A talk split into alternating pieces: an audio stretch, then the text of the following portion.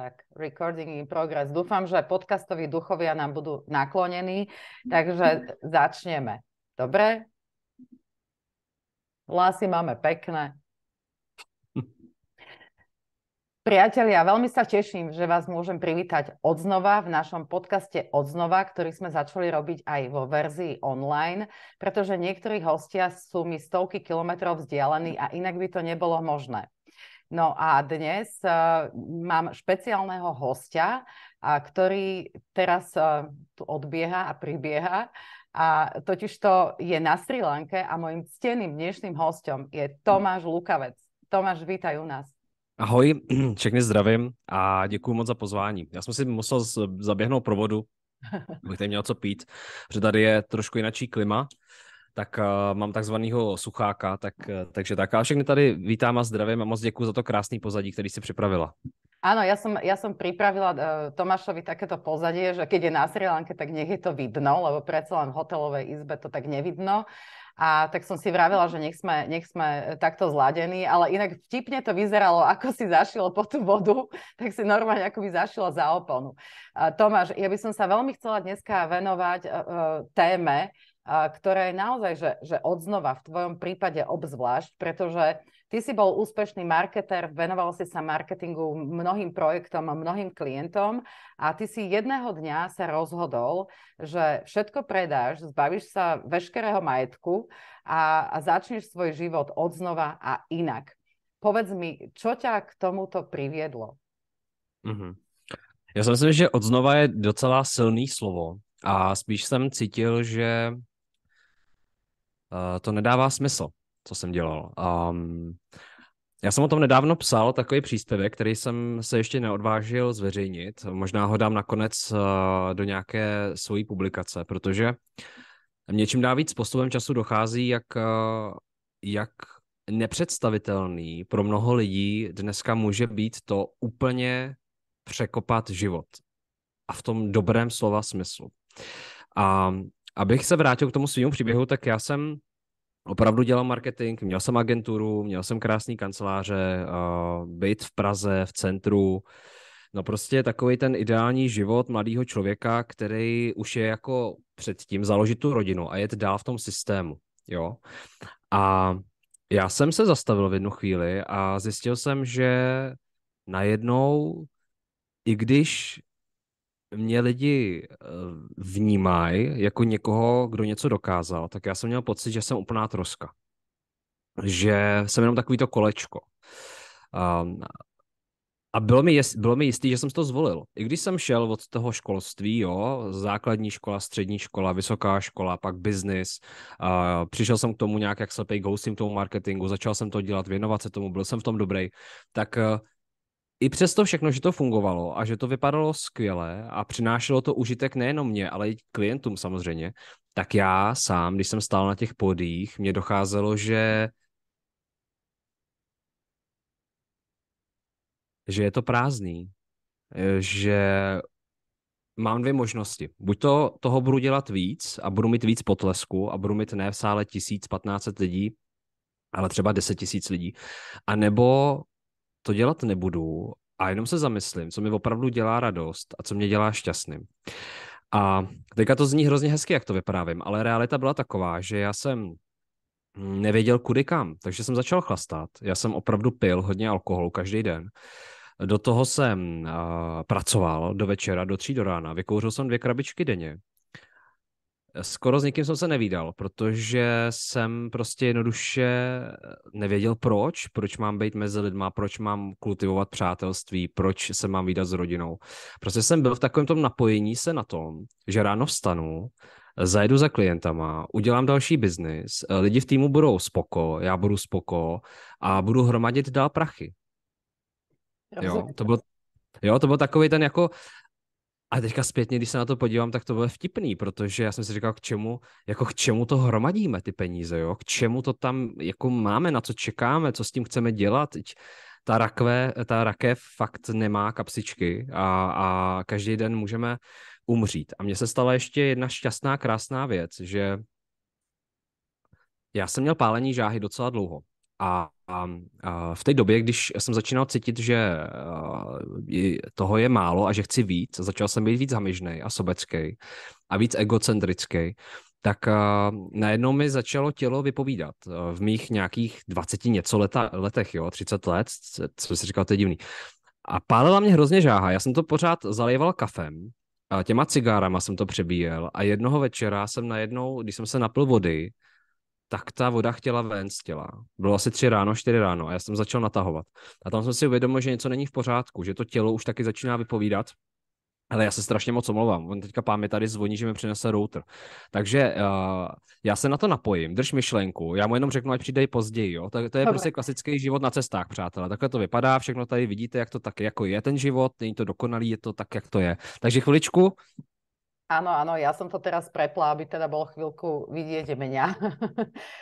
Inak celkom je to vtipné, ako Tomáš vlastne vybieha a zabieha poza to pozadie, to som celkom dobre vymyslela, lebo vyzerá to ako keby zmizol v kopcoch, ale no, teda sľubil, že, že iba pánovi niečo povie, tak veríme, že to bude krátke. On nepřinese router, jo, tady vidíte, že nepřinese fakt router, ano. Protože ja som nevedel, jak to poběží ten internet tady, ještě alarm mě bliká, vydrž? Hej. No, tak Tomáš nám zase odbehol za kopčeky, ale on sa vráti. Už som späť, tak. A skončili sme anotáni, no, promiň. Tomáš, pohode, len chcem povedať, že hrozne je to vtipné, ako tam máš to pozadie, že to vyzerá, ako keby si zmizol v tých kopcoch úplne, vieš, že... Počkej, ja ho dám preč na chvíli, ne? To je také tady. Ale ja to radšej nebudu ďať, ak to nepôjde zpátky. No, nie, tak... nepôjde ti to späť a ešte náhodou sa stane, že nám to spadne a pôjdeme od znova, tak tomu sa no, môžeme vyhnúť. Vieš, že omen, nomen, tak akože, aby sa nám to nestalo. Dobře. Tak jo, no, kde sme skončili? Skončili sme... Tam, že ti bolo vlastne až že ti vlastne telo začalo vypovedať. Tak, telo začalo vypovídat. No a... Najednou to, co jsem odkládal, tu strašně dlouhou dobu, protože já, k čemu jsem měl vždycky největší vášeň, bylo psaní. Ano. Bylo psaní. Bylo psát obsah, psát knihy, psát příběhy, zabývat se lidskými příběhy, setkávat se s lidma. A tohle jsem dlouho odkládal, já jsem to dělal akorát na dovolených, to znamená, pardon, já jsem odjížděl na dovolený proto, abych jako žil svůj sen, jo. A to dneska dělá taky hromady lidí. Oni odjedou na dovolenou a tam začnou najednou něco dělat, co mají rádi. A pak se vrátí do té rutiny. No a takže moje obrovská vášeň byla psaní. A já jsem to, co jsem odkládal, ty dlouhý měsíce a roky, tak najednou během toho asi týdne, měsíce, díky tomu zdravotnímu stavu šlo takhle. Ano, že se to zkrátka... No zkrátka, jasně. A během 1 měsíce, 2 měsíců jsem všechno překopal, jak jsi správně řekla, vzdal jsem se firmy, rozpustil jsem to, lidi jsem propustil, oni byli rádi, protože ze mě byli na nervy, já jsem byl úplně nepříčetnej. Jako ono, když procházíš fakt nějakou jako proměnou nebo změnou paradigmatu, tak to není tak, že vám všichni fandějí a říkají, ježiš, to je super, ne, vy najednou začnete působit jako narkomani, nebo jako úplný ufoni, nebo jako blázni, nebo jako, že jste spadli někde a že máte otřes mozku. A takhle začalo, takže oni byli rádi, já jsem byl rád, všechno jsme rozpustili, zavolal jsem do azylového domu, oni si odvezli ty nábytky, které jsme tam měli, jo, jsme strašně jako si hráli na to, že to musí být fajnový, rozumíš, jo, takový ty jako exkluzivní, jo. Všechno to odjelo v tom jednom kamionu, už jsem to neviděl, byl jsem šťastný a tehdy jsem rozmýšlel, co dál se svým životem. No vzal jsem baťoch a začal jsem chodit po Evropě. Normálně jsem začal chodit.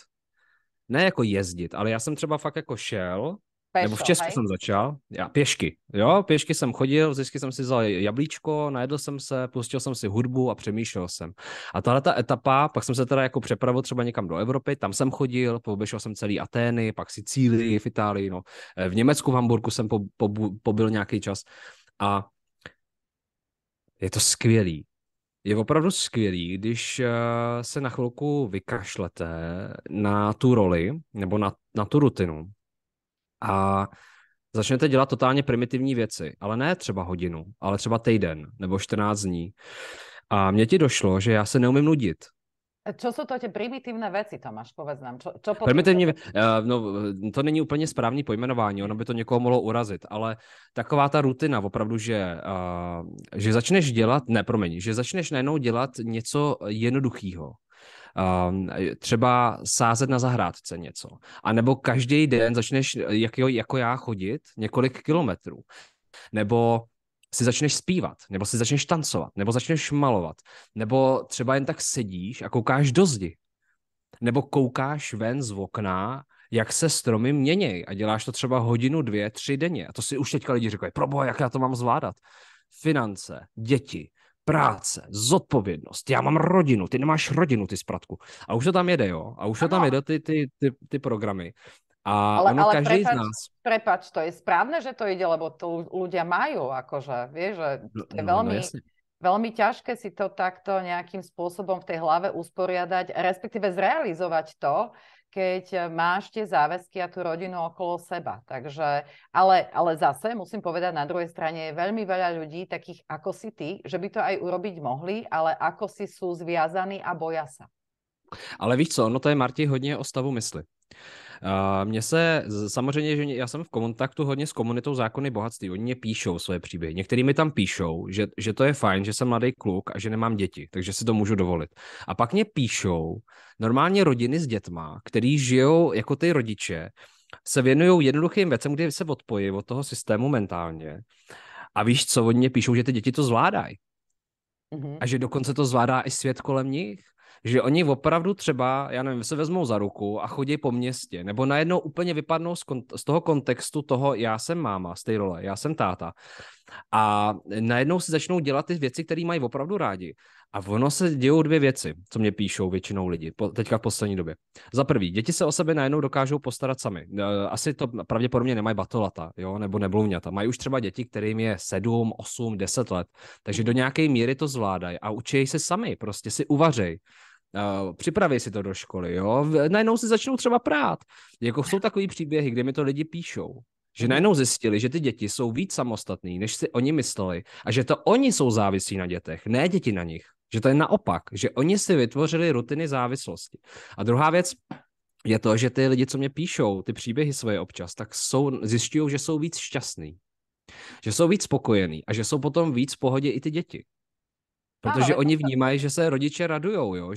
Že mají pro co žít a že se usmívají, že to nejsou takový ty zombíci, který chodějí, co máme dělat, máš úkoletový, a najednou tam začíná fungovat nějaká ta energie vzájemnosti. No a takže ono to je určitá iluze, každý má svoji zodpovědnost, je jedno, kolik mu je let, každý si to řešíme na té svojí úrovni a ono někdy to porovnávat. Já jsem měl třeba obrovskou zodpovědnost vůči svojí firmě. Vůči klientům. Já jsem měl obrovskou zodpovědnost vůči lidem, s kterými jsem spolupracoval, kteří pro mě pracovali. A to bylo třeba 15 lidí, 20 lidí, včetně externistů. To znamená, jak to, že jsem si já mohl dovolit tam přijít a říct stop a vystavit se třeba tomu neznámu do určité míry. Jak to, že jsem se to já mohl dovolit? A vem si, že já jsem přišel o všechny příjmy a ještě k tomu jsem se zadlužil v té době.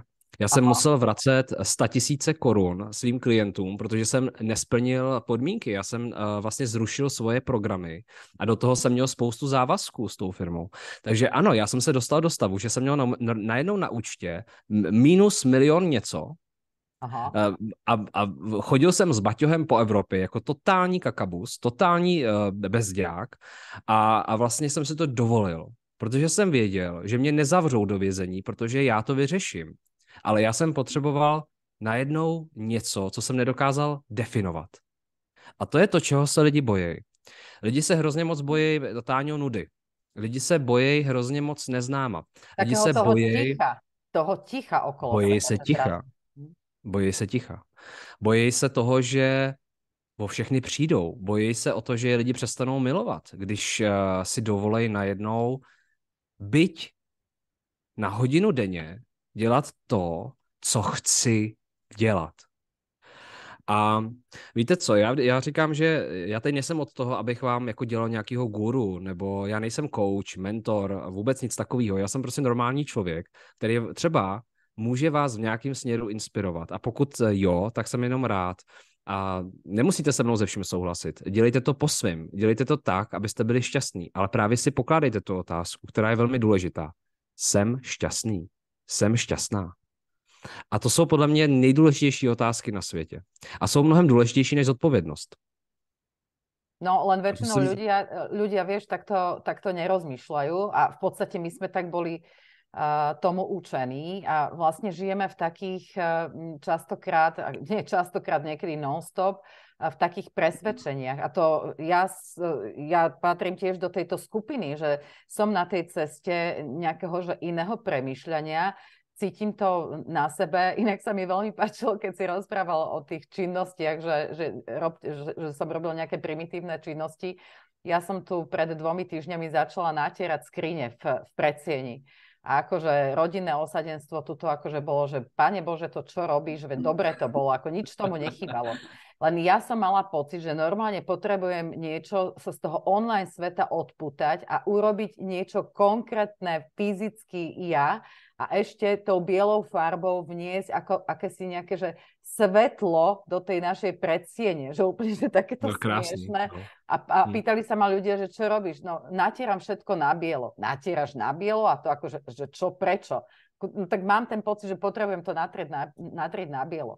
Takže to je asi to, čo ty aj teraz si vlastne hovoril, spomínal.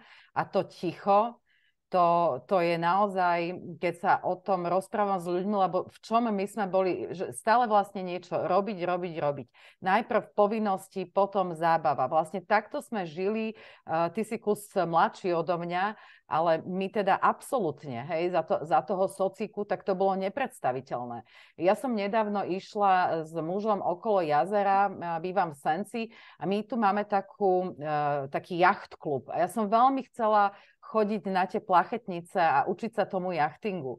Ale doma mi povedali, že no určite ty sa chceš ulievať, akože najprv práca, máme akože záhradu a vlastne sa to tak vyrátalo, že na ten jachting nikdy neostal čas, lebo vlastne najprv boli tie povinnosti. A ja sama som tým prestúpená, že naozaj, že najprv toto a potom, keď mi ostane čas. Takže toto, čo ty teraz rozprávaš, si myslím, že prehováraš naozaj, nie že ku mne, že mám s tebou takúto svoju vlastnú hodinku prostredníctvom tohto rozhovoru, ale k ľuďom. Povedz, ako sa to teda tebe podarilo? Je to naozaj len vec rozhodnutia?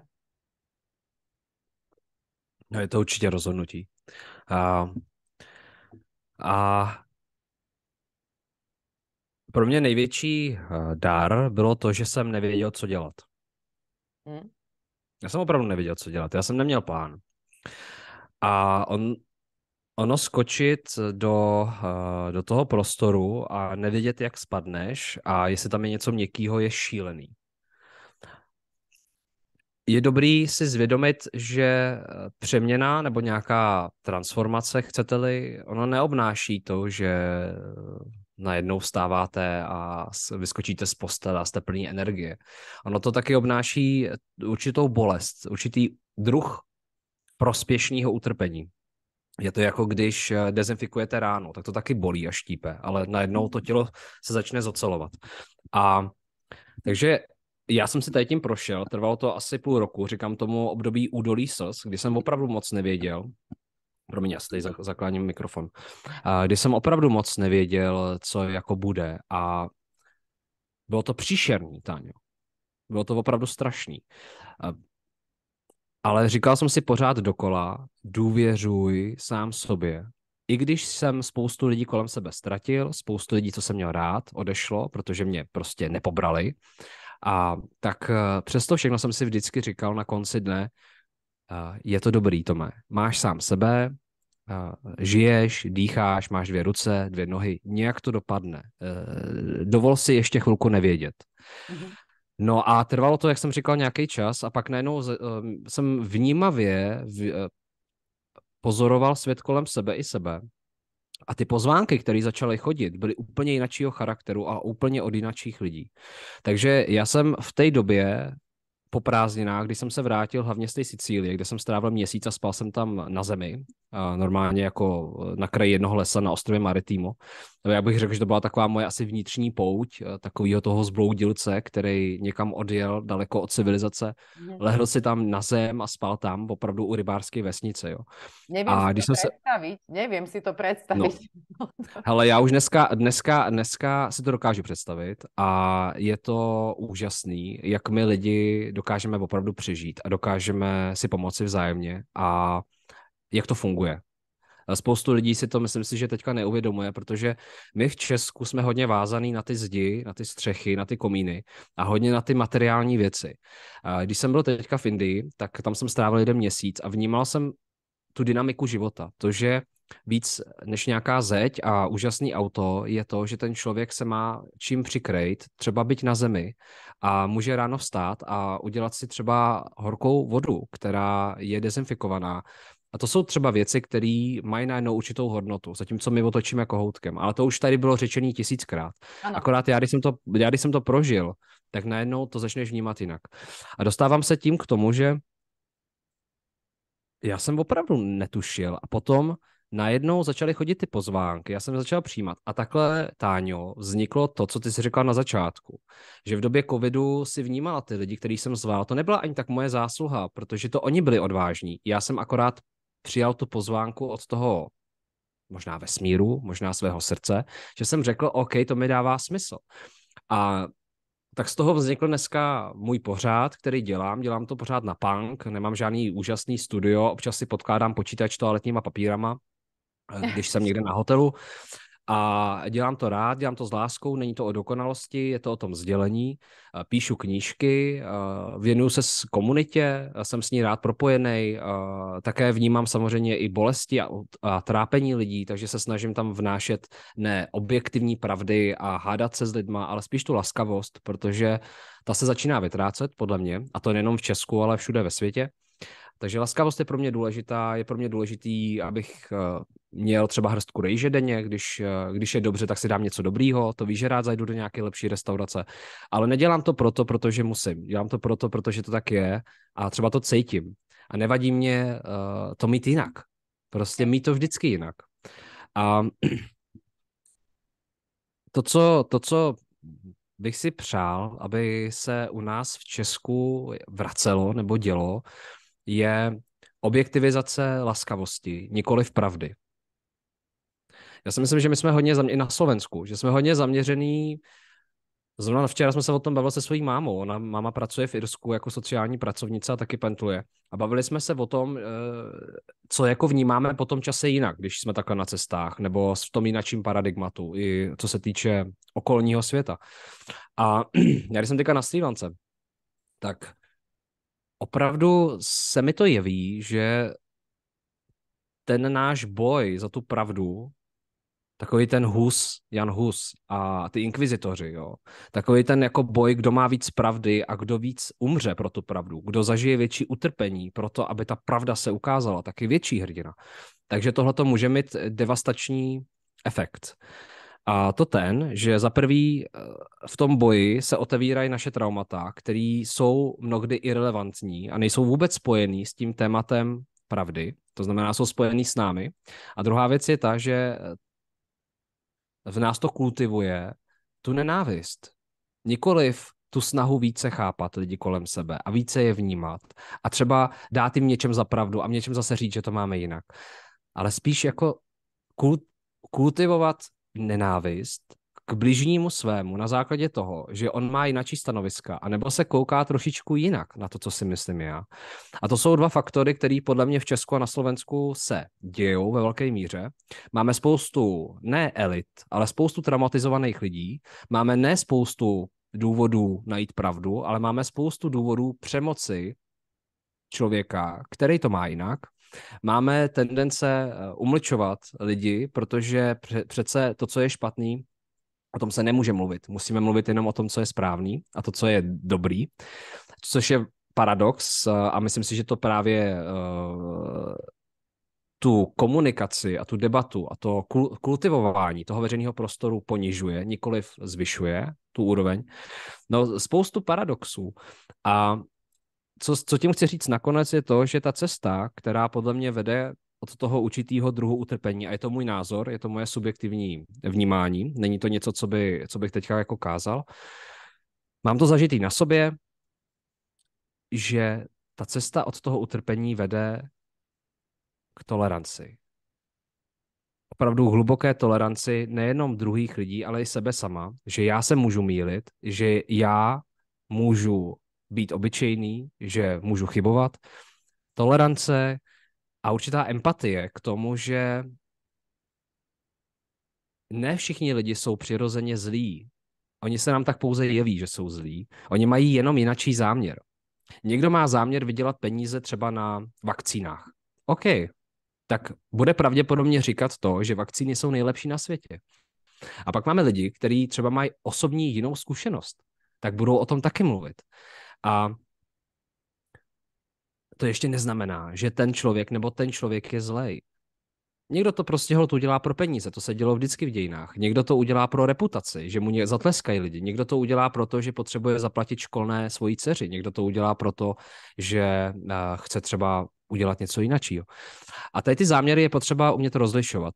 Teďka, když se napojím na to, co jsem se naučil na cestách a proč mě osobně třeba inspirovalo setkání s Dalajlámou dvoudenní, nebo vůbec principy buddhismu, je to, že buddhisti se nezabývají tím, co je dobrý a co je špatný. Oni se zabývají především podstatou záměru. Co vytváří náš záměr? S jakým záměrem děláme dobro? Protože i rádoby dělaný dobro může vycházet ze špatného záměru, z toxického záměru, ze záměru toho, že pomáhám druhým proto, aby mě tleskali, aby mě byli zavázáni, aby jsem u nich vzrostl v jejich očích. A to už třeba, tak jak vnímám já ty principy buddhismu, je v rozporu se záměrem toho dělat to nezištně. Což je to dobro? Dobro je nezištné. Dobro je v DNA dobrem proto, že nic neočekává, že koná s velkou laskavostí a láskou k bližnímu, tak jako já očekávám, že mě pomůže člověk, když já upadnu na ulici, že za to nebude chtít peníze, že mě zvedne ze země. Prostě to udělá proto, že mě má rád a to mě nemusí znát. A záměr je velmi důležitý. Když se bavím se svými přáteli, nebo když někdy sleduju obsah na sociálních sítích třeba některých influencerů nebo lidí, kteří mají opravdu velký dosah, tak ten záměr je mnohokrát, třeba mně připadá u nás v Česku, v rozporu s tím, co ty lidi hlásají. Že oni třeba mají úplně jinačí záměr, ale sdělí to způsobem, který vypadá onako, ale ve finále je to úplně jinačí. No a možná by se zeptala, jestli to můžeme poznat. No ono to není důležitý poznat, protože když zase šáhnou do té východní filozofie, tak oni věří v něco, jako je karma. A já ti musím potvrdit, že jak sleduju svůj život poslední 2 roky, tak ta karma funguje neuvěřitelně. Mám hned několik osobních příběhů, ale nejdřív ti řeknu tohleto. Ta karma funguje tak, že ty záměry, když to řeknu úplně zase jednoduše, tak jak to cítím, ty záměry tvoří určitou karmu. To znamená, my bychom řekli asi v Evropě náš osud. Něco, co se pomalinku naplňuje. A co je kouzelný na karmě je to, že ona jako nefunguje úplně tak, jako že ty uděláš něco špatného nebo nějaký špatný záměr máš a ono se to projeví okamžitě, jo, do 12 minut. Tak to není. Ono se to třeba může projevit až za rok. Nebo až za 10 let, dokonce až za 30 let. A karma, já tomu říkám, že to je takový vyúčtování. Ono to se to napíše na ten papír, pak se to třeba někde dá do šuplíku, ale za 10 let, když přijde kontrola, tak ty to musíš ukázat, co tam bylo. A pak je to fuj, fuj, fuj. A to je podle mě karma, která funguje v našich životech a ona se aktualizuje a ve správný moment, když ty podmínky jsou ideální, tak se zapne. A najednou zjišťujeme, že třeba já jsem najednou zjistil v mojí karmě, když si vezmu svůj takový ten minulý život, že když jsem rozpouštěl firmu, tak ty lidi, kterým jsem nejvíc věřil ve svoji ideologii, mě dali nejvíc bodanců dozad. Ano. No a proč to udělali? No protože já jsem to takhle dělal v minulosti.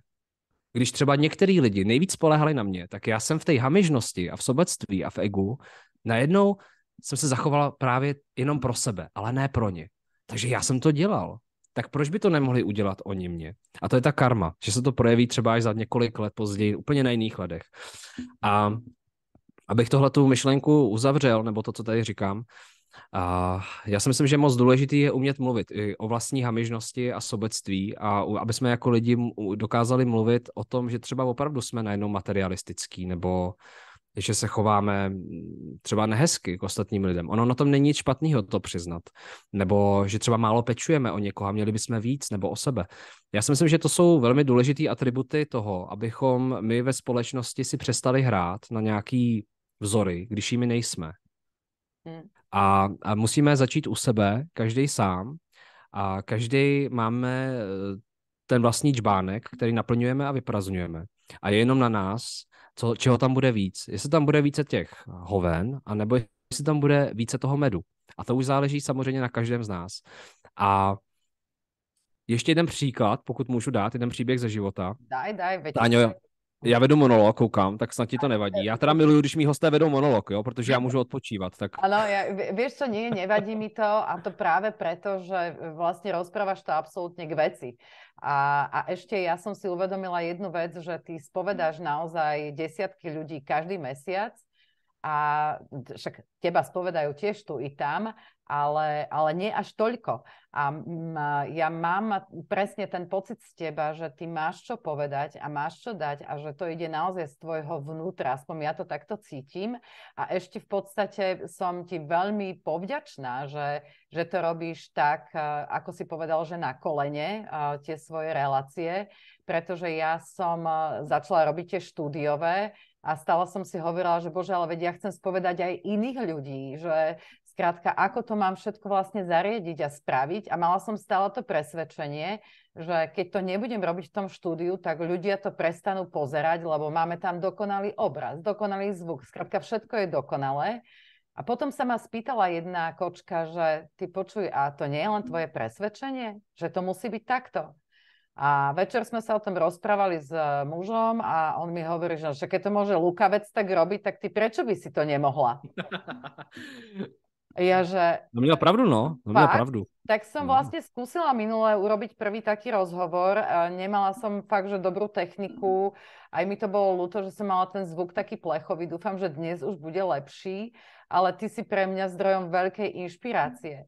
Takže ja ťa budem veľmi rada počúvať. A musím povedať, že ja som dala taký post na moje sociálne siete, že budem robiť tento rozhovor s tebou. A mám tu veľa otázok. Aj teda od čitateľov magazínu 40+, ale aj od mojich blízkych priateľov. Čiže ono sa neočakáva dnes, teraz ja už mám dlhý monológ, že tu ja budem veľa rozprávať, lebo tí ľudia chcú ťa počuť. Takže hovor. Dobre, no tak poďme kľudne na ty. Ešte som ti chcela, Tomáš, povedať, že ja som Martina, alebo Tina, alebo sem tam povieš Táňa, tak neviem, že či... Ježiš, promeň, to sa ti moc omlouvám. Možno si pred hodinou rozprával s nejakou Táňou, ale však ako ja som s tým v pohode. No promeň, to je, áno, mne sa vždycky spojí v obliči s nejakým, moc sa ti omlouvám, to je, asi proto mne každý zase říká Lukáš, jo, a já jsem Tomáš, tak já mám takovou zase dovednost, že dokážu zkomulit jméno každého. Takže Marti, pojďme klidně na ty otázky. V pohodě. Ani nie na otázky, ale ty si chcel dát ještě jeden příklad. Ano. Když jsem ti do toho takto vstupila, tak já netuším, že či si zapamätal ten příklad. Tak ano. Já chci říct, že já jsem také stále na té cestě, to budu do konce života, stále budu učeň, ano. A mám, i když si pracuju vědomě s tím egem, nebo víc a víc vědomě, že se zastavuju a vždycky si řeknu, tak tohle bylo ego, kámo, tak mám dva příběhy, které hezky ilustrují to, co jsem říkal, abyste to dokázali posluchači nebo diváci představit. Mám jeden hezký a jeden takovej jako temnej. Jo. Ten hezký je, že při mých cestách Vietnamem mě dala vědět jedna moje kamarádka, že schání peníze, že se dostala do určité nouze a jestli jí poradím, jak vydělat více peněz online. A poměrně šikovná dáma, nebudu teda jmenovat, abych neodkryl soukromí. A já jsem nad tím přemýšlel, když jsem měl tu zprávu rozepsanou, tak jsem to smazal a prostě jsem se jí zeptal, nebo ať mě dá svoje číslo účtu, že to je nejrychlejší, když jí pošlu peníze já, když jí něco daruju. Ano. A v tu chvíli to byl můj první impuls, první reakce, taková ta jako hnedka potom, co jsem psal tu zprávu, jsem si říkal, ježiš, co blbneš, jo, pošlí peníze, prostě to je nejrychlejší, ona potřebuje peníze. A ona mi poslala číslo účtu, chvilku se zdráhla, já jsem jí poslal nějakou částku, šáhl jsem i do svojí rezervy částečně, protože jsem měl něco na cestování, tak jsem si řekl, že to vymyslím levněji, jo, že to prostě vyřeším, že jsem samonožec, že jako můžu to vyřešit. A dal jsem jí tam do poznámky vzkaz z laskavosti. Jo, z laskavosti, pro radost. A tohle jsem odeslal, tak ona byla překvapená, chvilku si jako dělala, že ne, a pak jako docenila a že moc děkuji, že si toho váží. Uběhlo asi měsíc od toho momentu a já jsem takhle ve Vietnamu ležel v hotelu na pokoji a zrovna jsem koukal na letenky, jak se všechno zdražovalo. To bylo to doba, kdy se začaly zdražovat. A najednou mi napsal kamarád, kterýho jsem potkal v Nepálu. Člověk, který si procházel svou životní cestou, určitou hamižností, sobectvím, vždycky mě vyzobával jídlo z mýho talíře, když jsme spolu seděli. On vzal vidličku a začal jíst moje jídlo jako prvního. A já jsem se na něj, ano, a já jsem se na něj nezlobil, mě to přišlo legračně, já jsem se na něj díval a pak jsem ho jednou zastavil a říkám, proč to děláš, máš svoje jídlo. A byl to člověk, který měl paradoxně hodně peněz a má hodně peněz, velmi movitý člověk, jo. A on mi napsal v ten moment, když jsem hledal ty letenky, že si na mě vzpomenul, že se koukal na nějaký video a jak se mám a jestli mě může něčím pomoci. A já jsem mu ze srandy napsal, že mě může pomoci, když mě pošle peníze na letenky, že jsem z toho na nervy. A on se mě zeptal na číslo účtu. Já jsem myslel, jestli dělá srandu. Tak já jsem mu to číslo účtu poslal. No, druhého dne koukám do... Přišlo mě oznámení, že mi tam přišla nějaká částka, kouknu se a tam přesně částka, co jsem ani to nevěděl, potřeboval na letenky s poznámkou z laskavosti. Wow. Pro radost. A já jsem si říkal, to není možný, to se mi někde stalo. A pak jsem si přesně vzpomenul na tu kamarádku, co jsem mi poslal s tohletou podobnou poznámkou ty peníze. No, tak to je první příběh. A co je na něm zajímavé, je to, že ten kamarád by byl ten poslední člověk na světě, do kterého bych tipnul, že mi něco pošle. Když jsem si vzpomněl na to, jak mě vyzobával můj vlastní talíř. A druhý příběh je právě o takovej tej lidskej... jako domýšlivosti a tady, já si řeknu ten příběh. To se stalo v Indii teďka, v Dharamsale, docela nedávno. Já jsem procházel městem, je to nádherný město Dharamsala, doporučuji vám se tam podívat na severu Indie. Je to i místo, kde právě sídlí Dalajláma v exilu v tuto chvíli. A procházel jsem uličkama a najednou za mnou přišel muž, že mi očistí boty, moje takový prostě už trošku oštrajdaný boty, jak všude chodím. A já, OK, tak jsem si sednul. On mi jen začal nádherně čistit, voskovat, dávat dokupy. A usmíval se u toho. A já se ho ptám, co za to chce výměnou. A on řekl, že to nechá na mě, kolik mu dám peněz. A já jsem vytáhl asi nějakých 80 jejich, já jsem takhle 60, takhle jsem mu to dal. A viděl jsem jeho reakci, že ta jeho reakce byla taková jako, že možná radši by nedostal nic. Aha. Že by to radši udělal možná jako z té laskavosti.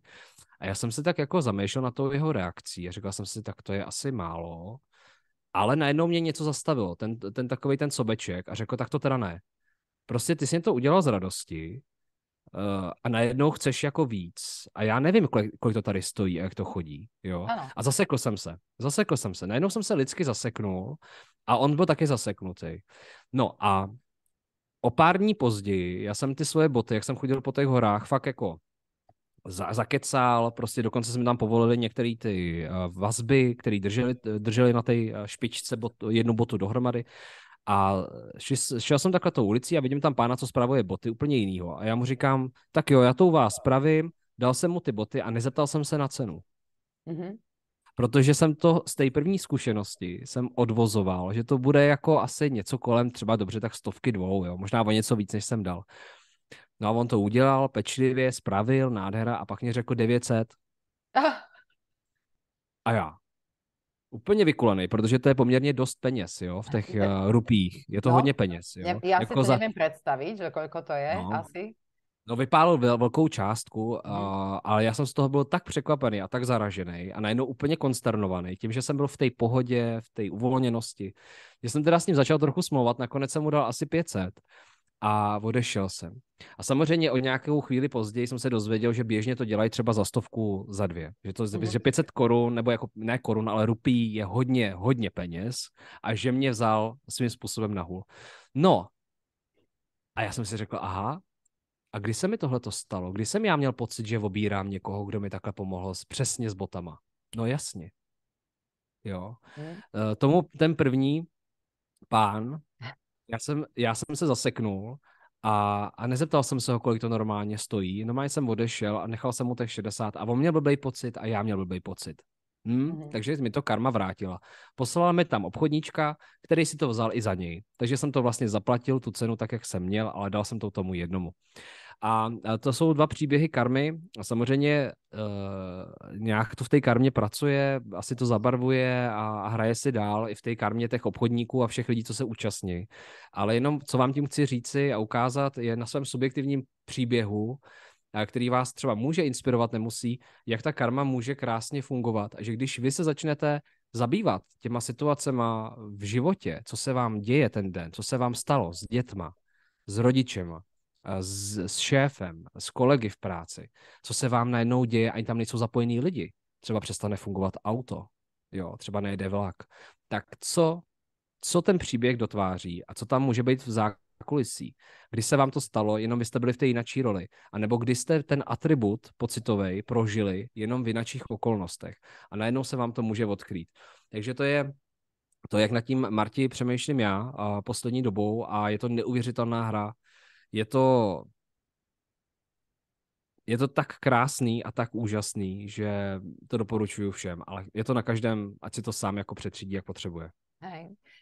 Pekne to rozprávaš. Ja by som sa ešte vrátila k tej akoby hamižnosti, to, čo si spomínal, že vlastne ľudia veľmi práhnú po takých tých materiálnych veciach.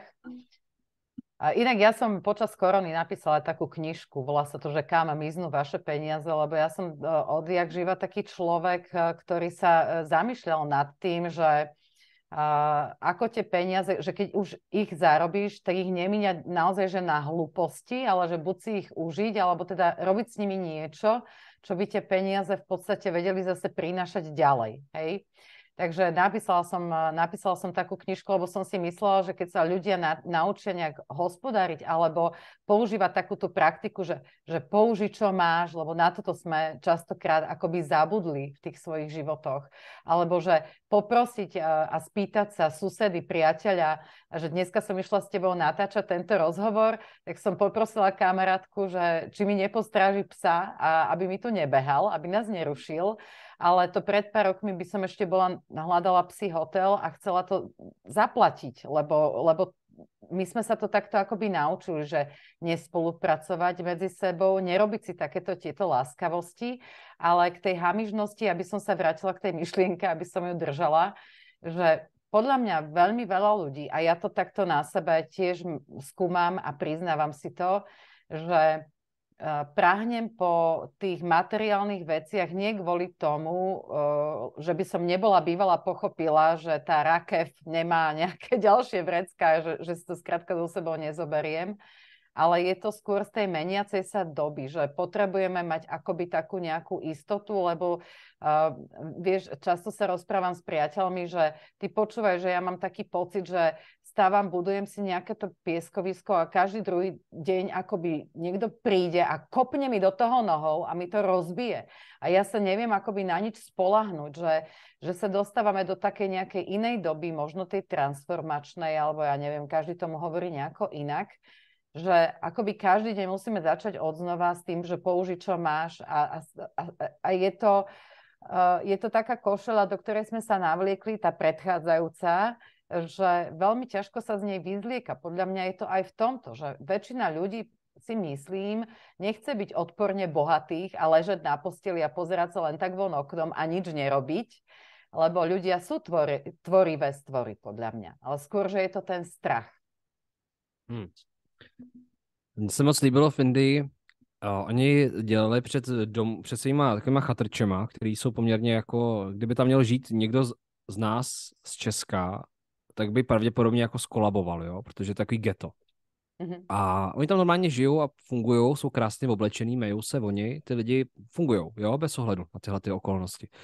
A oni tam každý ráno, vždycky ta rodina vyšla, víc jsem teda viděl vždycky slečny nebo dámy a malovali na tu zem před tím domečkem nějaký obraz, nějakou mantru.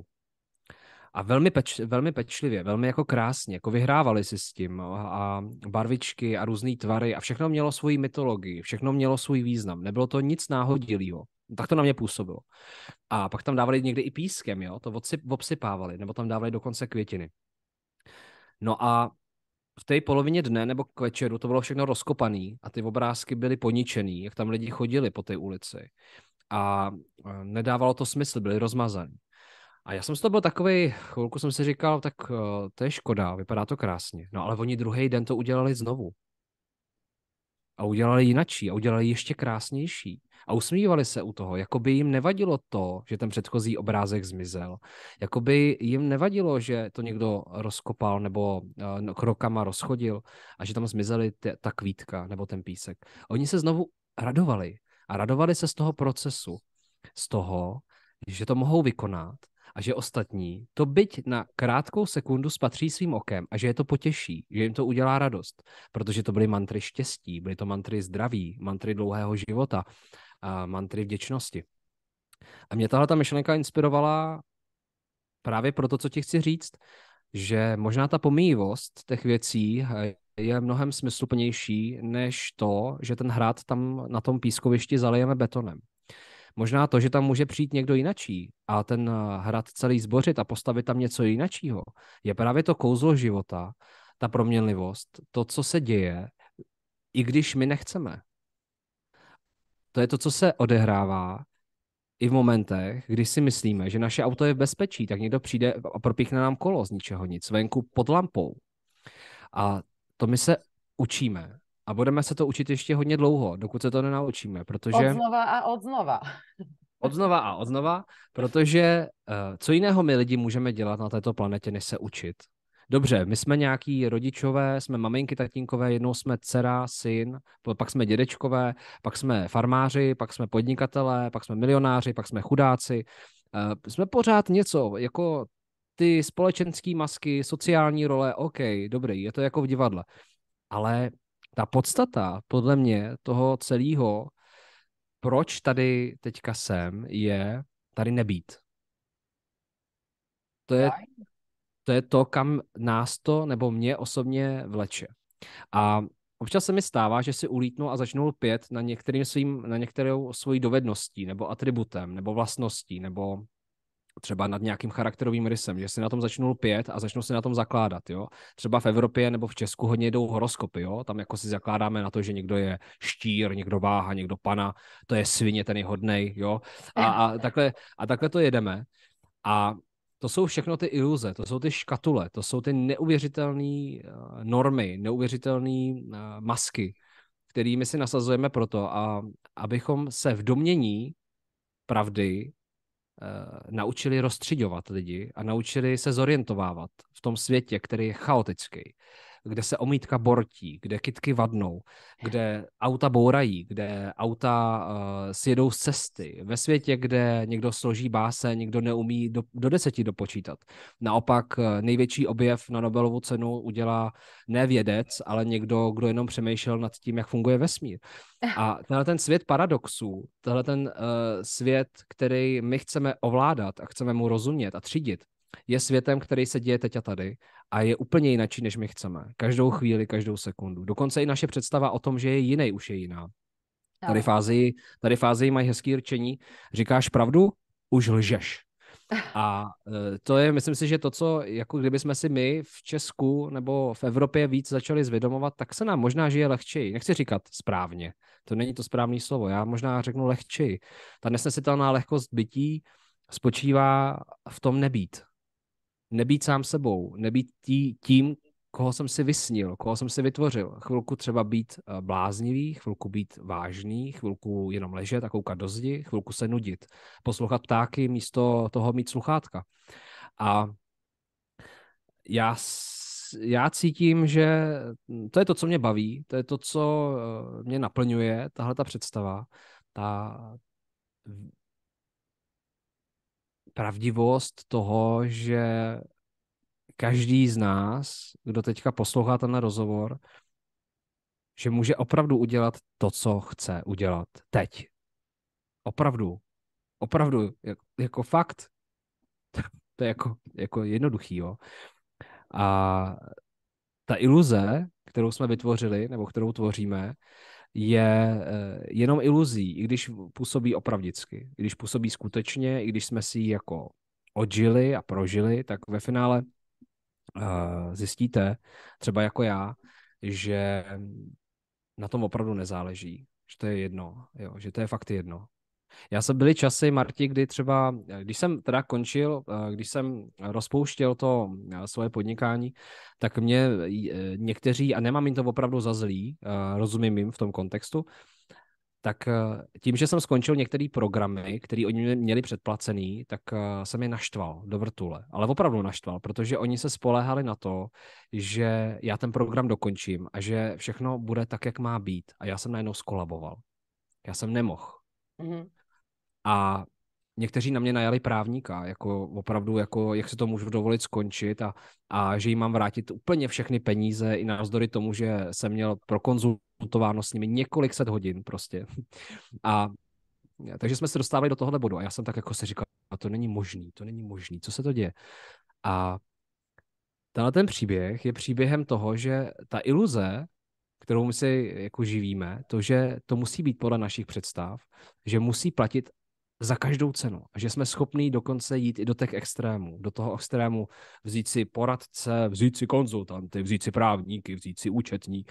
A ve finále vy tam jenom sedíte a řeknete si, no tak si je vemte. I to je v pohodě. Jako. A najednou se začnou dít věci, které jsou skutečné. Že vy začnete nejenom odhalovat sami sebe, ale i lidi kolem sebe. A to, že, jak řeknu znova a zopakuju, lidi nejsou zlí. Lidi jsou jenom naložený v kompotech. A některé ty kompoty jsou hod takový iluzorní více a některý méně. A samozřejmě, jako já si myslím, že taky mám svých kompotů ještě dost a to víš, že si je občas otevírám a jako čuchnu si k ním, jestli už jsou jako špatný, nebo jestli z nich něco ještě vznikne, nebo a tohle, kdybychom dělali opravdu každý den, místo třeba sledování toho mainstreamu, nebo dokonce i mých rozhovorů, ono, každý názor tvoří protinázor, kdyby místo toho YouTube a toho všeho, co děláme my, co tady kvákáme, kdyby každý náš posluchač se potom na tom rozhovoru na půl hodiny odvážil se zavřít na záchod, sednout si, nevykonávat žádnou potřebu a jenom sedět a koukat do zdi a dýchat. Jenom tohle dělat. Každý den. Tak to je úplně... Já si myslím, že tam by vznikaly ty obrazy, tam by vznikaly ty knihy, tam by vznikaly ty nádherné věci, možná i drobné laskavosti, které jsou mnohem cennější než bestsellery. Návraty lidí ke svým předkům, k tradicím, k tomu, co nás dělá lidi, protože věda je moc fajn, ale tam žádná věda nepostaví kulturu.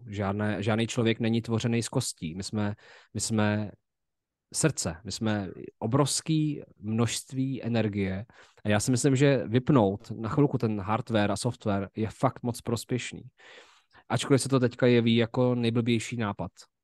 No ja len dúfam, že teraz nás všetci nevypnú, lebo ešte pôjdu tie divácké otázky, vieš, že všetci teraz to vypnú, pôjdu na ten záchod, áno, a potom už si to nedopozerajú, ale tak verím, že hej, chápem, čo si hovoril inak s tým odchodom na toaletu, je to dobrý nápad, lebo ja zvyknem tak hovoriť, že najlepšie nápady za život, ktoré som dostala, boli väčšinou tie, ktoré vznikli na záchode, alebo že naozaj som bola úplne taká, akože len som si tak sedela a dovolila som si, aby mi tá myšlienka vôbec mohla priletieť do tej hlavy.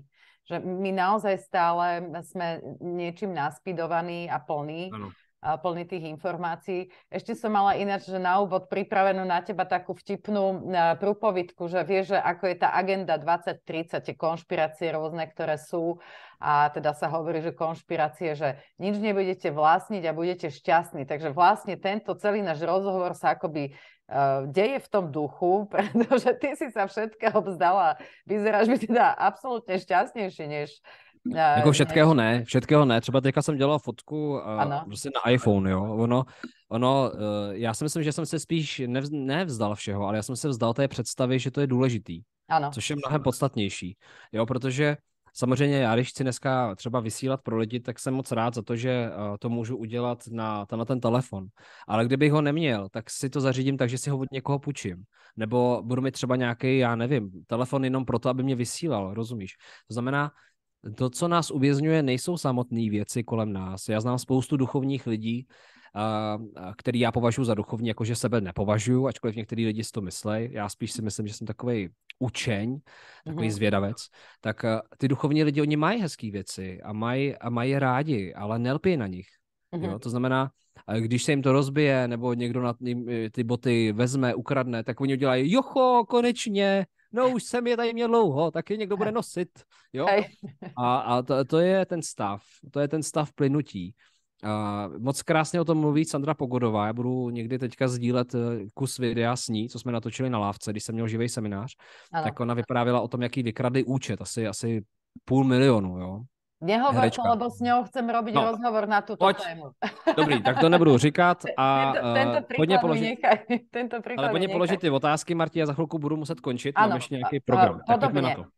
Takže či by si takto si išiel aj na Slovensko, ako si teraz v tých ďalekých krajinách, alebo či chodívaš aj na Slovensko, sa tu pýta jeden náš posluchač, divák, a či Slovakov berieš ako blízky národ? Ja si myslím, že áno, ale takáto otázka odznela. Slovensko mám moc rád, já mám rád Košice. To je vlastně město, které mě opravdu přilnulo k srdci. A když jezdím tak do Tater a mám tam ještě, když jsem byl v těch Himalájích, teďka na severu Indie, tak mi došlo, jak málo jsem prochodil Tatry a jak jsou nádherný a krásný. A je to takový ten úděl každého cestovatele podle mě, že ty poklady, který spatříme v cizích zemích, pak zjišťujeme, že nám leží pod nohama v Česku a na Slovensku. A mně se chce někdy i brečet, když si pustím, já mám rád třeba Žbirko, já si pouštím někdy Láska jesena, a když si pustím tohle písničku a jsem někde ve světě a cítím se sám, tak opravdu mi jdou slzy do očí, protože já vidím ty krásný lidi v Česku a na Slovensku, vidím ty krásné jejich duše, tu naši historii a tradici a to, že máme k čemu se vracet, a tak se mi chce taky brečet. A že bych si přála, aby se to stále drželo u nás v těch zemích, protože to je to, co nás, ty Slovany, ano. To je to, co nás odděluje od toho světa a to, co nás dělá krásnými. A mám moc rád českou přírodu, na Slovensku, v Česku přírodu, a chci víc prozkoumávat a chodit. Takže jo, a nevidím rozdíl mezi Českým a Slovenskem ve finále. To je krásné. Vrátil by si sa späť do konzumnej spoločnosti a za akých okolností sa pýta ďalších? Tak já jsem nikdy neříkal, že nejsem součástí konzumní společnosti, to by byl pokrytec. A já moc nemám rád takový to, když někdo říká, že se úplně jako stál nějak extrémně duchovní. Já se naopak setkávám s lidmi, který považuji za velmi silně duchovní a jsou mými učiteli a nikdy by to o sobě neřekli, nikdy se za to nepovažovali. A takže já jsem součástí konzumní společnosti, protože každý z nás jsme součástí konzumní společnosti, ale jde o to, jak v ní jsme součástí. Protože buď to pochopíme konzumní společnost jako nějakou, jako jenom stav věcí s obrovskou pokorou a jako něco, co se může měnit každou chvíli, a nebo to budeme vnímat jako náboženství, jako mantru, jako něco, co je důležitý a ultimátní.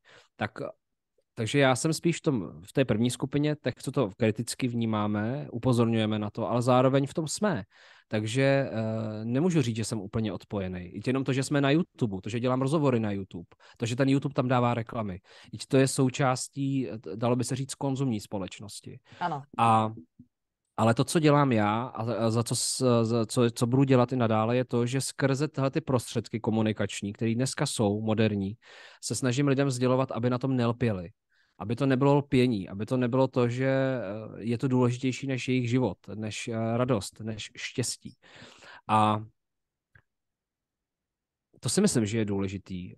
To si myslím, že je moc fajn. Takže jestli bych se do konzumní společnosti vrátil, není kam se vracet, já v ní stále jsem. A dokonce, i když cestuju do buše, do džungle, na poušť, do hor, tak jsou tam známky už toho, že ten svět je opravdu dneska modernizovaný. Dneska představa Indie lidí v Česku, kteří tam nebyli, je taková, že to je mizérie, že tam všichni umírají na AIDS, na ulicích.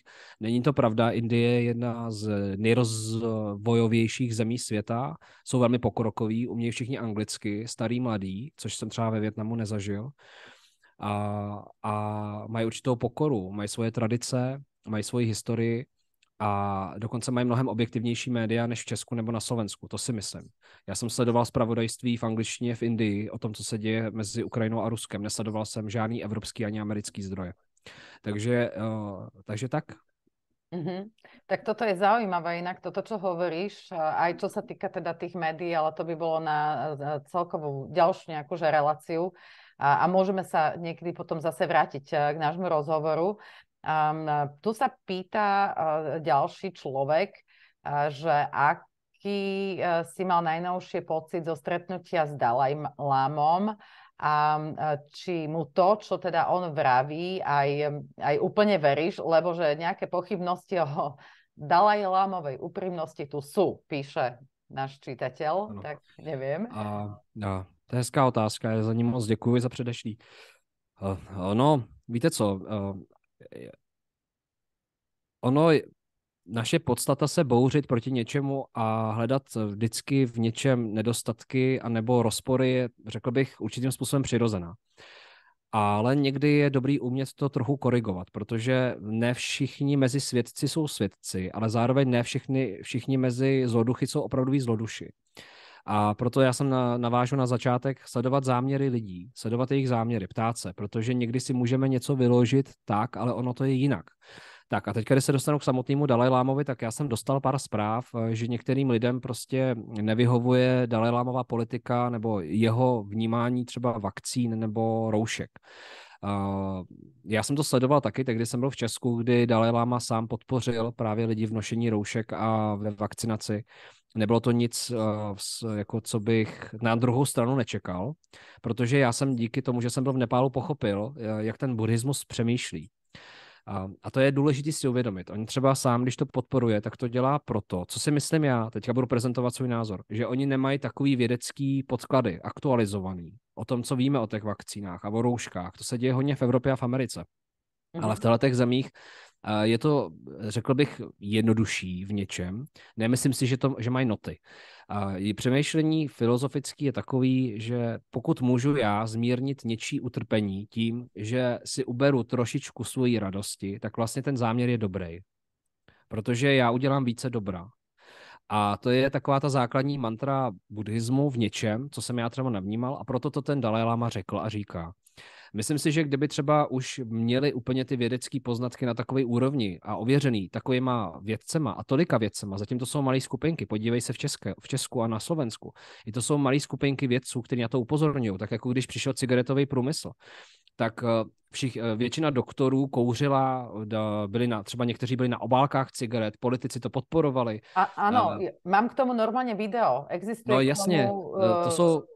Promiň, Martě, já to dopovím, aby mě neunikla myšlenka, ale to je historicky, protože jsem dělal marketing, tak vím, jak to funguje v ohýbání mysli. To znamená, cigaretový průmysl vyrostl na novinářích, na politicích, na hercích a na doktorech, protože doktoři byli ti, kteří byli v těch reklamách a doktorům lidi důvěřují. Trvalo to 60, 50, 70 let, než malé skupinky vědců to začali rozporovat a začali říkat, hele, možná to způsobuje rakovinu, hele, možná to má dalších 100, 150, 200 vedlejších účinků na lidský organismus.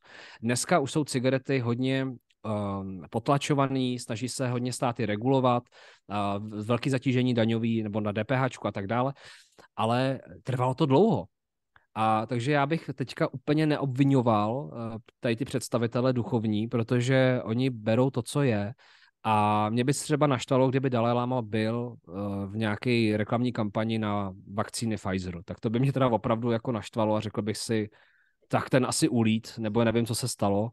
Ale v té normě je potřeba umět rozlišovat a jemně rozlišovat, protože ty záměry Dalajlámy podle mě jsou dobrý.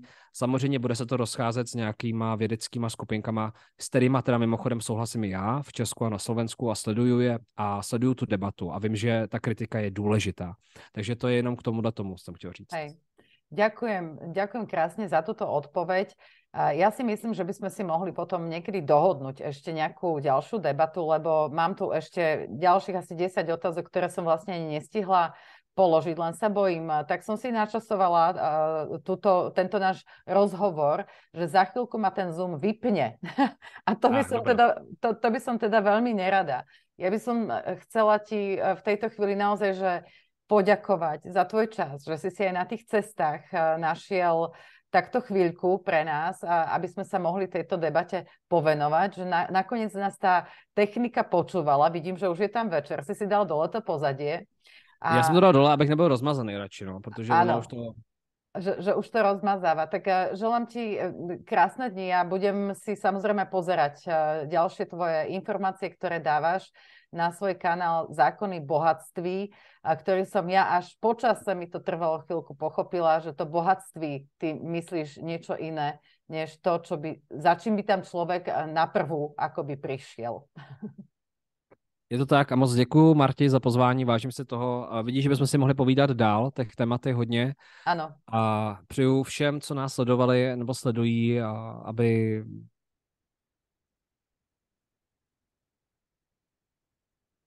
No, aby se nudili, no, občas. Aby se dovolili se nudit. A všechno dobré. Opatrujte se, přátelé, pečujte jeden o druhého, vzájemně se mějte rádi, protože je to důležitý. Zapomeňme na to, že se to vytrácí nebo že to je pryč. Já si myslím, že právě tahle ta doba nám dává příležitost tu lásku obnovovat, kultivovat, radovat se z ní a dávat jí ještě víc než kdykoliv v dějinách, protože ta láska má vždycky smysl. Takže mějte se krásně, opatrujte se a díky, Martin. Všetko dobré, krásný záver a právě nás to vypína, myslím, takže těším se. A ďakujem.